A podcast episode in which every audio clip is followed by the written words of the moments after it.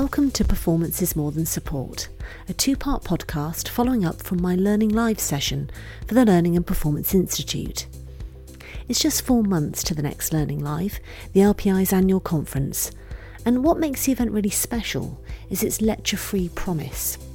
The event is focused on high value conversations, collaboration, and shared problem solving to address the challenges facing organisations today and help organisations achieve optimal performance. Last year, I ran a session where attendees had the opportunity to create a value chain, a method to explore the inputs and outputs that form the workflow to deliver business objectives. It's a great way to explore what really happens in your organisation to deliver your products and services and start with the business outcomes in mind, rather than starting by mapping out competencies. In this way, it helps learning and performance professionals have conversations with the business that focus on what's really important to them rather than what potential learning solutions may fit. At a time when learning professionals need to take a more consultative and facilitative role, it's a really straightforward tool to use with teams and managers to explore where you want to focus attention. So that's enough backstory. Let's get to the conversations. I was delighted to speak to Niall Gavin, former Group Head of Technology Assisted Learning at First Group, and now in demand independent consultant, supporting organisations who are developing their learning strategy and want to make best use of learning technology. In this conversation, he tells me more about why this session piqued his interest and why a performance focus is core to his practice. Niall, I wanted to start by asking you what was the motivation to come to a session called Performance is More Than Support? Why is performance something that kind of piqued your interest? I think there's two sides to that Lisa. I think there's what the organization is looking for, so organizational performance, where I'm more interested in what does that mean to an individual and individual performance, and how do we make that individual's performance relate to, or how do we make the organizational need relevant to the individual so that there's a clear connection for them that motivates, that inspires, and that actually helps to to to to build that performance. So I see it as a bit of a two-way street with with kind of different expectations from both sides that need to be better aligned. So that's where I was coming from, where my interest was. So what have you done so far in that area then? What how have you sort of tackled that particular issue previously? Well, that that's an interesting one because I I have struggled in in different roles uh, in some cases, finding it a lot easier to align the individual motivation and performance against strategic and organizational uh, objectives uh, than in, in other cases. Um, for example, when I worked in the in the police service, it was very clear and very easy to align our individual performance with what really mattered uh, which was the safety and security of the people of Sussex. So there was a very clear line, and you were already working with, if you like, a workforce that was already motivated and committed to that as a concept and as an outcome.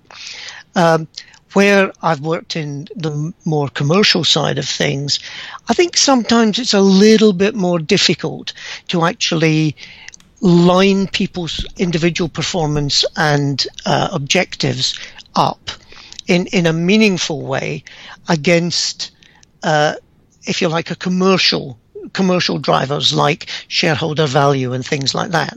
So I think the the the whole piece around uh, what it really means to the customer and that value chain approach that you were talking about in the presentation of really making clear to the individual how their performance can add to the value chain and can actually relate to the customer uh, as the end uh, beneficiary, if you like, is, is really important.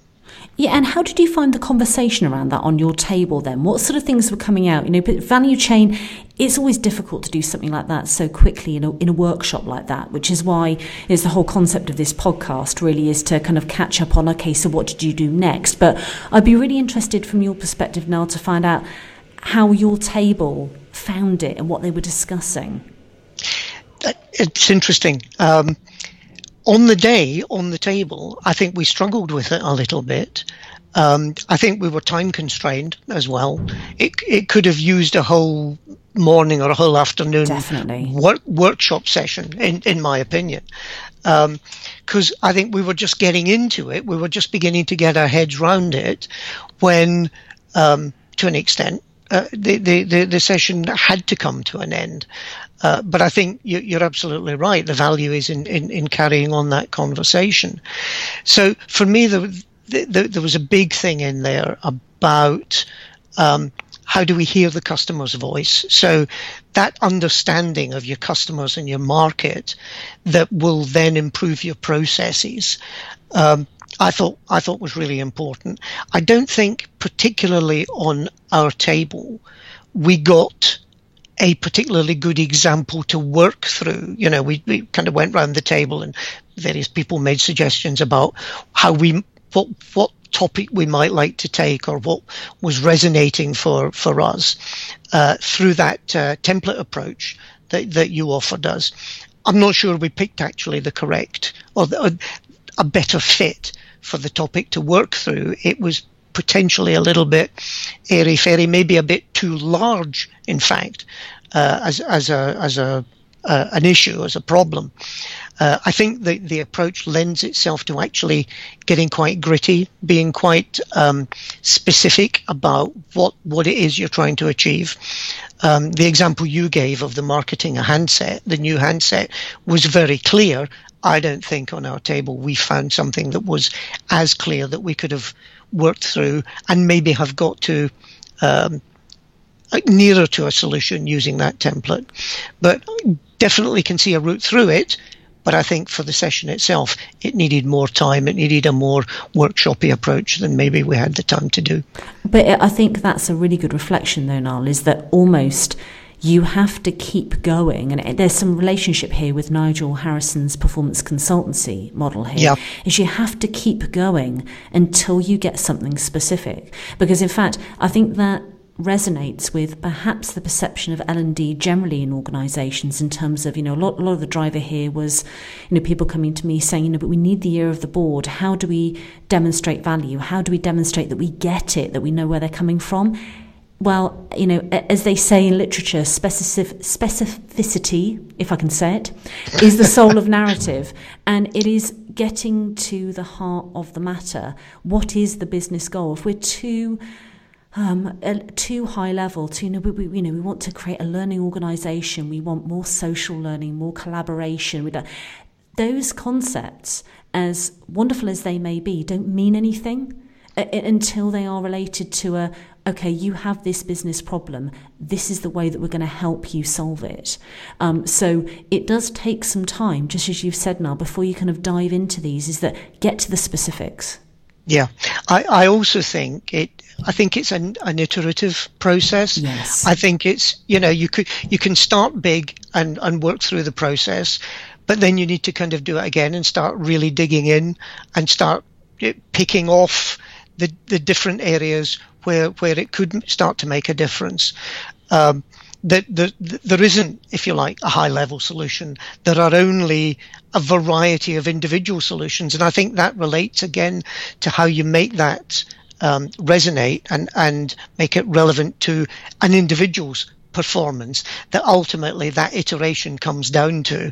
What does that mean to me as an individual and my performance and my outputs and my contribution to increasing that market share? So how do you think you you may be able to use this going forward then now well as a as an independent consultant now um, when I'm going into organizations for whatever reason, um, it's another tool in the armory, if you like. It's another arrow in the quiver to to um, approach the, the, the, the, the issues that the business itself may or may not yet have seen. It may think it's got um, a, a learning need in a particular area, but if we don't dig, if we don't challenge, if we don't have a process that allows us to actually, in in a supportive and an, an open uh, way, dig into that and discuss and allow them to discover that actually there's probably more to this or it might not be quite what they thought it was.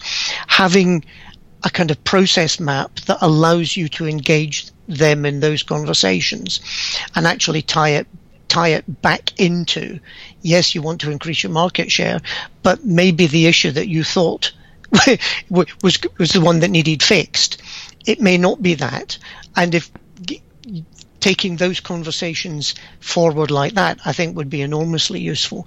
But it's like, like you said, you know, it relates to Nigel's um, performance consultancy approach, and that's another tool in the armory. So, as a consultant, um, for me, it, it's another useful uh, and, and quite insightful process that encourages that discovery and reflection within the, the, the client that will hopefully lead to a better outcome for them.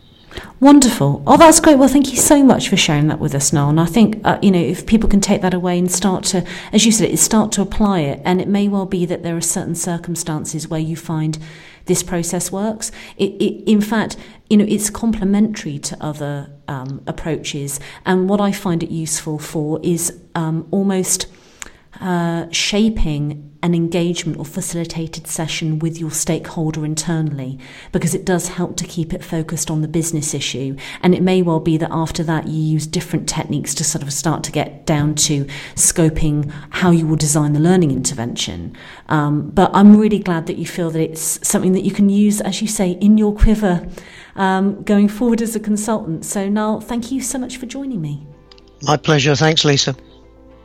So many thanks to Niall for making the time to speak with me, and join us for part two, where I'll be speaking to Ola Noel, IT Training Manager at Lloyds of London. She'll explain how a performance focus is helping to shape learning strategy. So look forward to you joining me for part two. Thanks for listening.